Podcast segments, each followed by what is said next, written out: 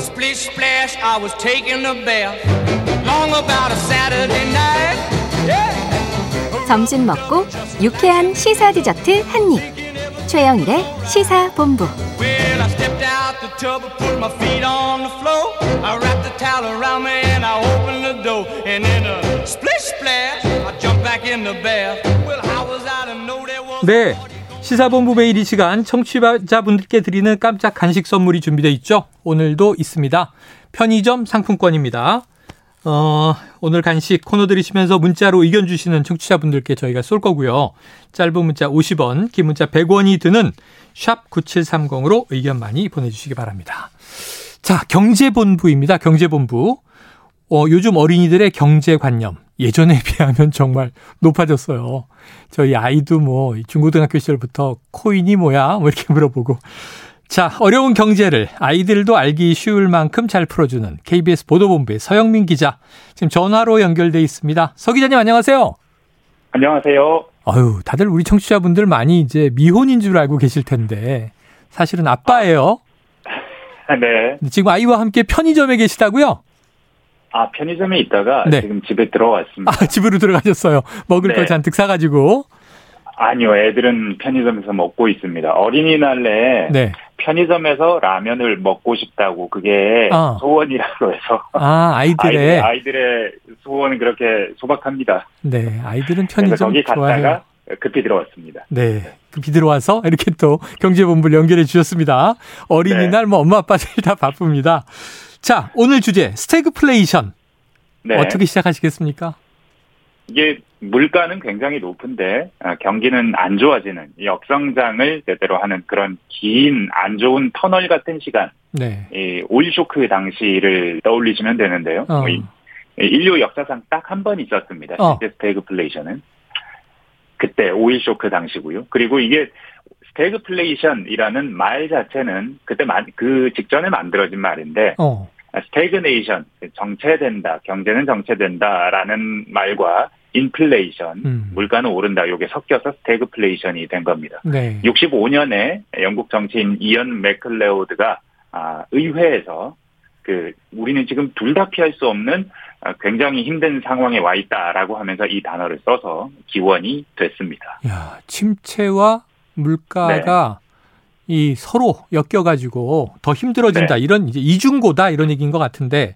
자, 그렇다면 맞습니다. 우리가 지금 이 스태그플레이션 상태에 빠진 겁니까? 빠지고 있는 겁니까? 이게 지금 대체로 지금 한 한두 달 전까지만 해도 아니다라는 의견이 절대 다수였고요. 네. 지금도 여전히 아직은 아니다라는 의견이 많지만 음. 아 이제 스태그플레이션 비슷한 상태로 간다. 왜냐하면 이게 지금 전쟁과 그 코로나 이후에 공급망 병목 현상이 겹쳐지면서 네. 물가의 상승 압력이 굉장히 심해졌기 때문입니다. 그런데 이제 미국이 긴축에 들어가니까요. 이거 관련해서 그 BNP 파리바스의 루이지 스페란자 수석 이코노미스트는 음. 그 파이낸셜 네네. 영국 신문과 인터뷰에서 이게 지금 70년대와 꼭 같지는 않을 것 같긴 한데 그럼에도 스태그플레이션 그때 당시와 비슷하게 느껴질 거다라고 말했습니다. 네. 자, 오일 쇼크 때와 똑같진 않지만 스태그플레이션이라고 정의해야 할지 모르겠지만 그 네. 비슷한 체감 효과가 있을 것이다. 걱정되는 네. 얘기인데 이미 네. 지금 우리가 물가는 고물가로 막 가고 있잖아요. 근데 맞습니다. 경기는 미국은 네. 네. 그 아, 경기는 전- 침체되고 네, 맞습니다. 사실 지금 침체라고 말할 정도 상황까지는 아니지 않느냐라는 의견에서 네. 아. 지금 한 석 달마다 점점 그 경제 전망이 세계 전망 기관들이 바뀌면서 네. 어, 침체로 가는 거 아닌가 걱정하는 것이 어. 이게 물가 상승률이 너무 높아지면 물가 상승률만큼 성장률을 깎아먹는 게 되거든요. 네, 네, 네. 아, 10% 정도 성장을 해도 물가 상승률이 10%라고 하면 사실은 성장을 하나도 안 한게 되는 거니까요. 네. 근데 미국이 지금 성- 물가 상승률이 8.5%, 8% 중반대까지 갔고, 우리도 지난 그 이번 주 초에 발표됐는데 4.8%. 네. 근데 생활 물가라고 하는 필수품 물가는 5% 후반대, 거의 6% 가깝게 갔거든요. 굉장히 음. 물가 상황이 심각해지고 있다. 이거 분명하고 앞으로도 당분간 이 높은 물가는 지속될 것 같다라는 그 어려운 상황이 앞에 네. 놓여 있습니다. 그러니까 그렇게 전망은 되네요. 뭐 지금 현재. 물가가 4.1에서 4.8로 올랐고 그리고 네. 지금 성장률 3%대에서 조금씩 조금씩 낮아지고 있으니 이대로 맞습니다. 연말 결산을 하게 되면은 이건 침체라고 봐야 될 것 같은데 앞으로 물가 전망이 높아질 때마다 음. 성장률 전망은 낮아질 수밖에 없습니다. 물가 어떻게 예측됩니까? 계속 오를까요? 이게 지금 오늘 미국에서 그 미국 연준 이사회가 금리를 많이 올렸습니다. 네네, 빅스텝. 0.5%포인트 빅컷. 음. 그러면서 한 말이 연준 의장이 파우로 의장이 한 말이 아, 계속 올리게 될 것 같다. 아. 0.5를 한 두어 번은 더 올릴 것 같다. 네. 그러니까 0.5 빅컷이라고 22년 만에 정말 높이 올린다라고 했는데 이걸 앞으로 최소한 두 번은 더 해야 될 것 같다라고 말한 거예요. 예. 그러고 나서 올 연말에는 한 2.5% 수준 언저리까지 가겠다라는 네, 겁니다. 네.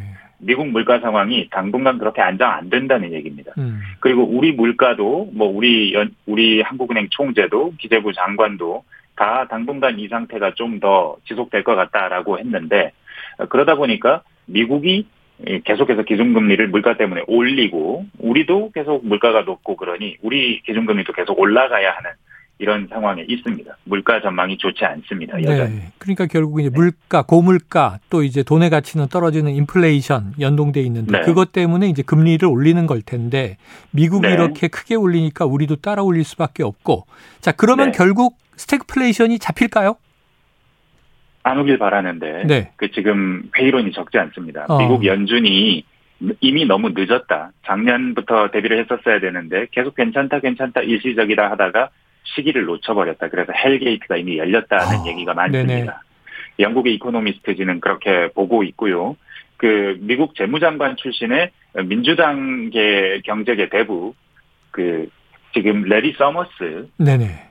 지금 하는 말이 연준이 완전 실패했다. 어, 이제 지금부터는 우리가 굉장히 고통스럽게 금리를 올려서 그 서민들에게 고통을 주지 않고는 이 상황을 해소할 수 없다. 음. 아, 스태그플레이션 직전까지 왔다. 이런 얘기를 하는데 네. 이런 얘기들을 하는 가장 그 근본에 놓여 있는 어떤 경제 작동 현상되는 그 경제 현상이요. 물가하고 임금 사이의 어떤 악순환이 이미 시작된 거 아닌가 하는 네네. 얘기입니다. 이게 뭐냐면 물가가 막 오르면 이 물가 때문에 못 살겠는 노동자들의 임금을 올려줘야 되고. 이제 노동자 임금을 올려주면 이게 또 기업 부담이 돼서 다시 또 물건의 가격이 오르고 아, 그렇죠, 그렇죠. 물가가 오르고 임금이 오르고 왔다 갔다 왔다 갔다 오르는 겁니다. 이게 지금 스태그플레이션, 오일 쇼크 당시에 계속 관찰됐던 현상인데 이게 스태그플레이션을 굉장히 길게 만드는 요소 중에 하나입니다. 음. 이거 어쩔 수 없이 계속 이, 이 쳇바퀴를 벗어날 수가 없게 된다 하는 스태그플레이션의 핵심 요소 같은데 이게 미국에서 어느 정도 관찰되는 거 아니냐 하는 얘기가 나오고 음. 우리도 조금은 그런 우려를 하고 있습니다. 지금 이야기를 하시니까 충분히 이해가 돼요. 우리가 임금 네. 인상을 항상 물가 상승분만큼 결정하는 경우가 많잖아요. 네. 근데 임금 올라가면 또 다시 그 물가에 반영되는 인건비가 원가가 올랐으니까 또 오르게 되고 계속 네. 악순환이 된다. 자, 우리도 조금 관측되고 있다? 우리 지금 네, 어떻게 되는 겁니까? 보고서에. 근데 일단 이게 안 와야 될 텐데 네. 계속 이런 현상이 나타나면 그 서민들 지갑이 훌쭉해지는 겁니다. 가처분 소득이 없어지잖아요. 맞습니다. 이 사- 그- 이건 정말 체감되는 현상이거든요. 뭐 정부에서 성장률 발표하면서 성장률 숫자가 조금 떨어집니다라고 말하는 건 사실 그건 잘 다가오지 않습니다. 음. 근데 물가가 오르면은 서민들은 못 견딥니다. 제가 전문가들한테 물어보니까 성장 못하는 건 좋아하지 않지만 음. 물가가 오르면 못 견딘다. 네, 네. 그 관련해서 인수위가 한 3월에 그 세미나를 했는데 윤석열 당선인이 참석했었는데 네. 경제 세미나에서 이런 표현이 나왔습니다. 음. 인플레이션이 왜 무서운가? 인플레이션을 이기는 정권은 없다. 아, 그러니까 인플레이션이 나면 표가 떨어진다는 겁니다. 왜냐하면 내 지갑이 계속 줄어드는 효과가 나니까 네. 그런 상황을 만든 정부를 용서할 수 없다는 거죠. 그 표로 네. 심판한다는 겁니다. 정권 안 교체 좋아진다. 가능성도 높아지고. 그런데 스태그플레이션은 어떻겠습니까? 음. 그래서 이게 가장 큰 문제가 되는데 사실 70년대 스태그플레이션의 마지막은 여러분들이 다 알고 있습니다. 영국의 빌리 엘리- 엘리어트 기억나죠? 아, 기억나죠? 네, 뮤지컬인데. 노동자들을 두드려 잡습니다. 아, 아, 그래서 임금을 강제로 못 오르게 하고 노동자가 가진 것을 빼앗고 굉장히 힘들게 만드는 시간이 네, 영국에게는 있었고 미국에는 폴 볼커라는 연준 의장 기억하실 겁니다. 그 물, 인플레이션을 잡기 위해서 네. 그 기준 금리를 19% 수준까지 엄청나게 올려버립니다. 결국 이게 어느 정도 그런 식으로 그 시대가 저물기는 했고 네. 정리는 됐지만 노동자들, 서민들, 중산층은 너무너무 힘든 시간, 그 그러게요. 시간을 겪어야 됩니다. 그렇게까지 겪지 않으려면 네. 스태그플레이션으로 가기 전에 지금 좀 고통스럽더라도 지금 빨리 각국 정부가 잘 잡아야 합니다. 네. 안 그래서 오게요. 80년대 일인데 지금도 마가렛 대처를 이 탄광 노동자들이 굉장히 미워하더군요. 자, 맞습니다. 청취자 9646님 혼자 살아서 장을 많이 보지 않지만 요즘 물가가 정말 많이 올랐더군요. 그런데 금리까지라니 한숨이 절로 나옵니다. 많은 분들이 어, 동의해 주셨고요. 편의점 상품권 드리겠습니다. 6062-2694-1157-7114. 자, 오늘 경제본부 여기서 마치죠. 서영민 자 고맙습니다. 감사합니다. 네, 최영일의 시사본부 오늘 이야기 여기서 정리하고요. 저는 내일 12시 20분에 다시 돌아오겠습니다. 어린이날 청취해주신 여러분 고맙습니다.